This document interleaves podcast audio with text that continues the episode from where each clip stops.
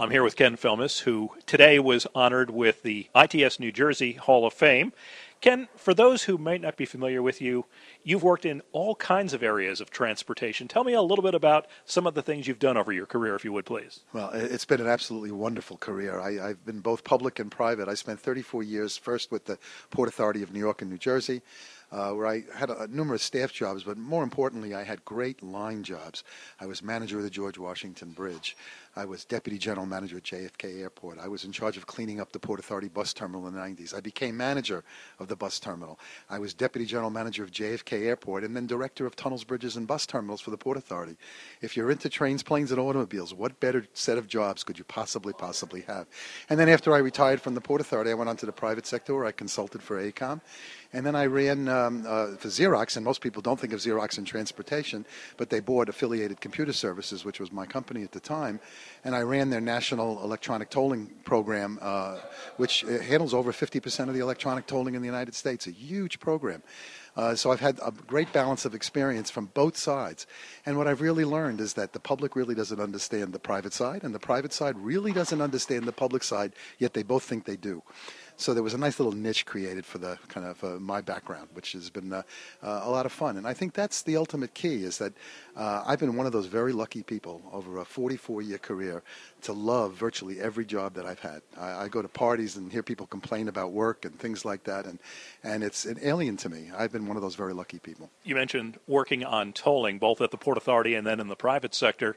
You were honored not that long ago by the International Bridge, Tunnel, and Turnpike Association for your involvement in the tolling industry as well it's a wonderful thing to be recognized by your peers. I mean, there's no there's no substitute for it.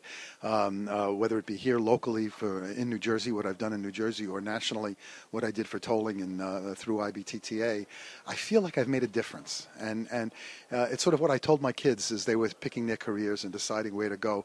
Uh, obviously, we all have to make enough money to eat, but you have to have a job where you feel like you have a stake in it, like you're doing something, like you're accomplishing something, and you're making a difference. And I think part of working in the public sector, it's why I liked it so much, is you really feel like you're having this direct impact. Um, uh, and, and it's something we all should, should, should be lucky enough to have. When you accepted the award, you said one of the things that means a lot about this award is that it's local. You live in New Jersey. Uh, tell me why that's important. One of the things I, I, I said when, uh, as you as you noted, was uh, th- that I cared about uh, this impact. It's about the customer. And who is the customer? When I used to talk to our new toll collectors at the Port Authority, I used to go in and talk to every class. And I'd say every time one of those customers, and it's the day of cash collection in those days, I'd say, think of the customer coming through that it's your brother or your mother or your father, because that's who it is. It's all about your neighbors. It's all about all of us thriving together. I've really come to the conclusion that mobility, not transportation, mobility is the key to uh, economic vitality and a quality of life. If we can provide basic transportation, so much can follow. Why is it that every third world country, one of the first things they do is build a transportation system? It's so that the people can move and people can connect, business and economy can thrive. By working here in New Jersey, by both the Port Authority, obviously, all of it being local, but even in, in, in um, uh, Xerox, uh, as E-ZPass, I ran New York E-ZPass, I ran New Jersey E-ZPass, it was that feeling that I was doing something very strong, uh, close to home, and affecting people that I knew. And to me, that's what mobility is all about finding ways for people to communicate. Yes, technology has advanced incredibly, and we now have social media and other ways to communicate. Much of what we've done over the years is travel to communicate.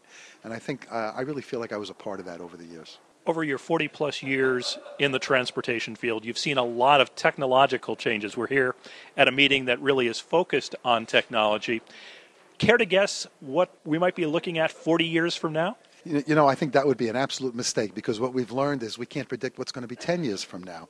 Um, I mean, I think uh, obviously automated vehicles and things like that are, are, going to happen by the 40 years from now. We'll we'll see all that. But but I, I think the, the the thing to not think about is to think too much about what will be is to take it incrementally and make things happen and improve this mobility and thinking about how freight and people and goods move and doing everything we can to incrementally make it better and better and all that other good stuff is going to happen.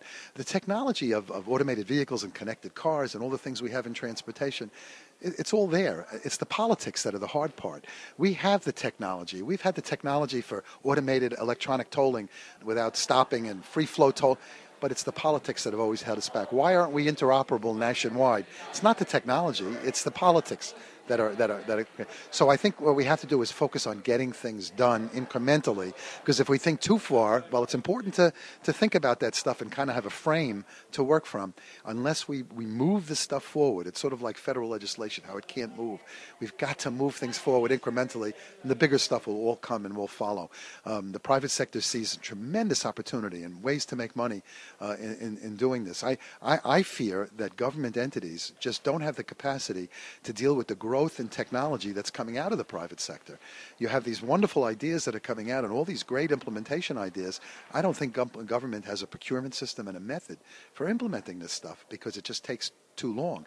And I think the technology is far outstripping the ability to implement it. Ken Philmus, thank you so much. Again, congratulations on your induction into the ITS New Jersey Hall of Fame. Thank you, Bernie. It's been a pleasure. This is a real honor. And, and, and the one thing I want to do is, is the fact that I was able to share this with the other Hall of Fame members, uh, particularly Ernesto Butcher, who got it last year posthumously. Ernesto was my boss for many, many years, and the ability to share this award with him is very, very special. He was a very wise and great friend.